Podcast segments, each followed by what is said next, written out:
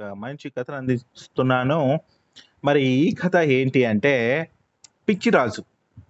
ఒకప్పుడు మన దేశంలో 'గుండు రాజ్యం' అని ఒక రాజ్యం ఉండేదండి. దాన్ని పాలించే రాజు ఓ పెద్ద తిక్కలోడు. తాను ఏం చెప్తే అందరూ అదే చేయాలని అనేటోడు. కాదన్నా, ఎదిరించినా వాళ్ళని పట్టుకొని వచ్చి కాళ్ళో, చేతిలో తీయించేటోడు.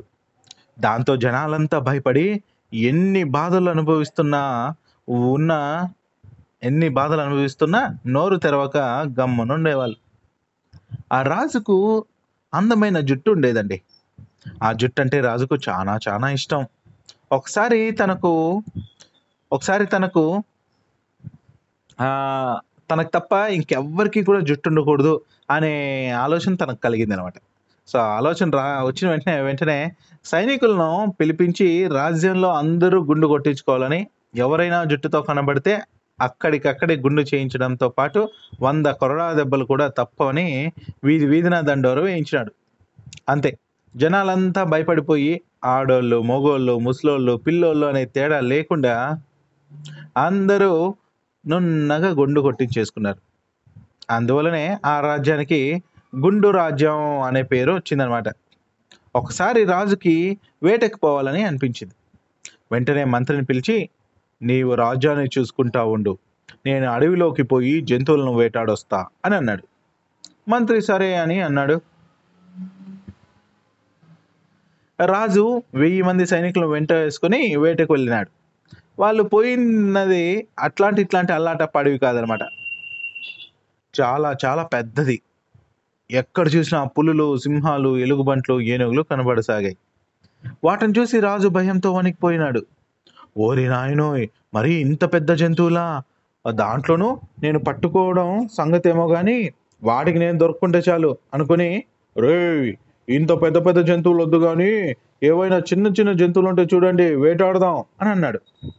సైనికులు సరే అని వెతుకుతా ఉంటే వాళ్ళకి ఒక చోట ఒక చిన్న ఎలుక కనబడింది.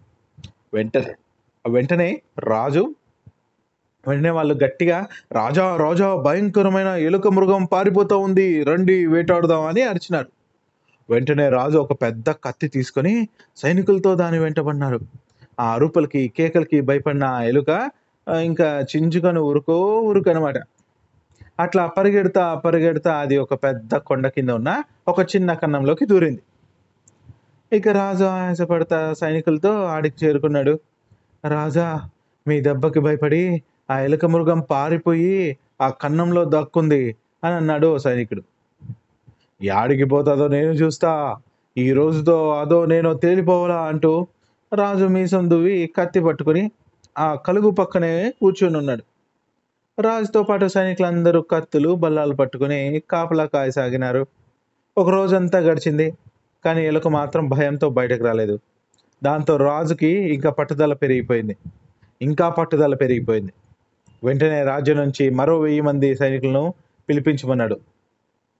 పెద్ద పెద్ద వలలు తెప్పించి ఎలుక ఎటూ పారిపోకుండా కొండ చుట్టూ కట్టించినాడు. సైనికులను వల బయట అడుగుకొక్కని చొప్పున అడుగుకు ఒక్కని చొప్పున కత్తులతో కాపలా పెట్టించినాడు కూడా. కూలీలను పిలిపించి కొండను తవ్వమన్నాడు. వాళ్ళు ఏడు ఏడు పగళ్ళు, ఏడు రాత్రులు కష్టపడి తవ్వేసరికి ఎలుక బయటపడింది ఆఖరికి. అది పారిపోతా ఉంటే సైనికులు వలలేసి ఆఖరికి దాన్ని పట్టుకున్నారు. వెంటనే రాజు దాన్ని నాలుగు కాళ్ళు కట్టేసి అందరికీ కనబడేలా ఒక ఎత్తైన స్తంభం మీద పెట్టి మేలత్వాలతో రాజ్యమంతా తిరగసాగినాడు. అది చూసి జనాలకు ఒకవైపు నువ్వు నవ్వు వస్తున్నా ఏమంటే ఏమవుతుందో అనే భయంతో "జై మహారాజా! జై జై మహారాజా! జై మహారాజా! జై జై మహారాజా" అంటూ వీధులకు రెండు వైపులా నిలబడి పూలు చెల్లుతారు సాగినారు ఆ చెప్పులకు అరుపులకు ఎలకు బాగా బెదిరిపోయింది పాపం. ఎలాగైనా తప్పించుకోవాలని కాళ్ళకు కట్టిన తాళ్ళను కొంచెం కొంచెం కొరకసాగింది. అలా కొరుకుతా ఉంటే అవి కొంచెం కొంచెం తెగుతా తెగుతా ఆఖరికి అన్నీ ఓడిపోయినాయి అంతే. అది ఒక్క ఉదుటిన పైనుంచి కిందకి దుంకి జనాల కాళ్ళ మధ్యలో దూరి పరిగెత్తసాగింది. అది చూసి రాజు, సైనికులు మళ్ళా దాని వెంటబడినారు. అది అట్లా ఉరుకుతా ఉరుకుతా ఒక గుడిసెలోకి దూరింది. సైనికులు చుట్టుముట్టుకొని ఎంత వెతికినా దొరకలేదు. దాంతో రాజుకు చాలా కోపం వచ్చింది. వెంటనే ఒక కాగడ తీసుకొని గుడిసెకు అంటించినాడు అంతే. ఆ గుడిసె చుట్టూ చాలా గుడిసెలు ఉన్నాయి దాంతో మంటలు మిగతా గుడిసెలకు కూడా పాకినాయి. అప్పుడే పెద్ద ఎత్తున గాలి వీచడంతో మంటలు ఇంకా ఇంకా పెద్దగా అయ్యి చుట్టూ ఉన్న ఇళ్ళకు మిద్దలకు కూడా పాకినాయి. అలా కొద్ది గంటల్లోనే రాజ్యం మొత్తం అంటుకొనింది. జనాలంతా బావుల్లోంచి నీళ్ళు తెచ్చి పోస్తా ఉన్నారు కానీ మంటలు కొంచెం కూడా ఆగటం లేదు. దాంతో రాజు సైనికులను పిలిచి రేయ్ ఊరిని ఆనుకుని పెద్ద చెరువు ఉంది కదా పోండి పోయి దాన్ని కట్ట తెగ్ తెగ్గొట్టండి నీళ్ళన్నీ ఊర్లోకి వచ్చి అంతా ఆరిపోతుంది అని పంపించినాడు. కానీ ఆ చెరువు మామూలు చెరువు కాదు. దాని నిండా మొసళ్ళు విషపు పాములు ఉన్నాయి.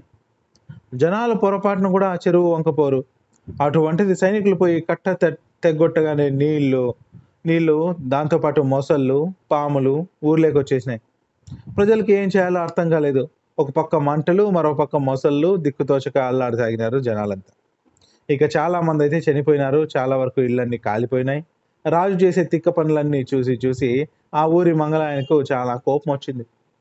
అందరికీ గుండె కావడంతో అందరికీ గుండె కావడంతో పెద్దగా పని దొరకడం లేదు ఆయనకి. డబ్బులు రావడం లేదు. దాంతోపాటు చెరువు నీళ్ళ దెబ్బకి ఉన్న కొట్టం కాస్త కొట్టుకుపోయింది. దాంతో వేరే దారి లేక ఆ ఊరు వదిలి వేరే చోటికి పోవాలని అనుకున్నాడు ఆయన. పోయే ముందు ఎట్లాగైనా ఆ తిక్కరాజుకు తగిన శాస్తి చేయాలని అనుకున్నాడు. ఆ రోజు రాత్రి అందరూ పనుకున్నాక మంగళాయన కత్తి తీసుకొని రాజభవనంలోకి చప్పుడు కాకుండా పిల్లి లెక్క దూరినాడు. ఒక్కొక్క గదే దాటుకుంటూ దాటుకుంటూ ఆఖరికి రాజుండే గదికి చేరుకున్నాడు. రాజు మంచు మీద పడి హాయిగా గురకలు పెడతా ఉన్నాడు. మంగళాయన మట్టసంగా చప్పుడు కాకుండా రాజు కాడికి పోయి కత్తి తీసి నిద్ర చెడకుండా నున్నగా గుండు గీసి మీజాలు కూడా తీసేసి అక్కడి నుంచి వచ్చిందన్న వచ్చినట్టు వెళ్ళిపోయినాడు. పొద్దున్నే రాజు రా తిక్కరాజు లేచి వేప పుల్లతో పళ్ళు తోముకుంటా అద్దంలో చూసుకున్నాడు. అందులో నున్నను గుండు గుండు మరి జుట్టు మీసాలు లేకుండా కనబడింది. వెంటనే రాజు ఎదురుపడి అరే ఎవడో రాత్రికి రాత్రి నా తల తీసేసి వేరే తల పెట్టినట్టున్నాడు అనుకున్నాడు. వెంటనే మంత్రిని పిలిపించి నా తల ఎవడో ఎత్తుకుపోయినాడు. వెంటనే సైనికులను దేశమంతా మూల మూలకు పంపించి వెదిగించండి. వారంలోగా నా తల నాకు తిరిగి లేకపోతే ఎవరైతే తేకపోతే మీ అందరి తలలో తీయించేస్తాను అని బెదిరించాడు. మంత్రికి ఏం చేయాలని అర్థం కాలేదు. ఈ తిక్కులోడు ఒక్క మాట అన్నాడంటే ఖచ్చితంగా చేసి తీరుతాడు. వీనికి అసలు విషయం చెప్పినా కొంచెం కూడా అర్థం కాదు. ఇక వీనితో లాభం లేదు. ఎట్లాగైనా సరే ఈ రాజ్యానికి వీని పీడ తొలగించాల్సిందే అనుకున్నాడు. దాంతో ఒక బొమ్మ ఒక బొమ్మలు చేసేవాని దగ్గర పోయి అచ్చం రాజు తల మాదిరే ఉండేటట్లు ఒక బొమ్మ చేయించి రాజు దగ్గరికి తీసుకొని వచ్చినాడు మంత్రి. రాజు అది చూసి సంతోషించి వెంటనే ఈ గుండు తల తీసేసి నా తల నాకు పెట్టండి అంటూ కత్తి తీసుకొని తన తలను తానే నరికించుకొని చచ్చిపోయినాడు.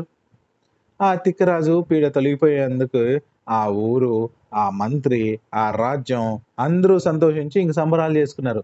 పోతే పోయింది తిక్క రాజ్యం పోతే పోయింది గుండు రాజ్యం అనుకొని అందరూ సంబరాలు చేసుకున్నారు. వెంటనే ముసళ్ళు పాములు వాటి దారిన పోయాయి చెరువు కట్ట నిర్మించుకున్నారు. ఇంకా నీళ్ళు రావటం పంటలు పండించుకోవడం కొత్త రాజు ఎన్నుకోవడం రాజు ఇంకా పాలించడం అలా ప్రజలందరూ కూడా సుఖ సంతోషాలతో అలా గడిచిపోయిందట.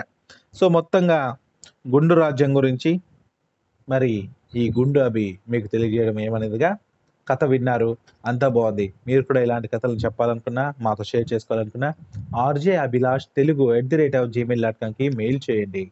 ఓకేనా? కథ నచ్చిందా? నవ్వుకున్నారా? లేదా? అసలు ఏంటి? అనే మ్యాటర్ని కూడా మీరు తెలియజేయండి. అండ్ మనం మాట్లాడుతున్న టాపిక్స్ ఇంకోసారి రిపీట్ చేస్తాను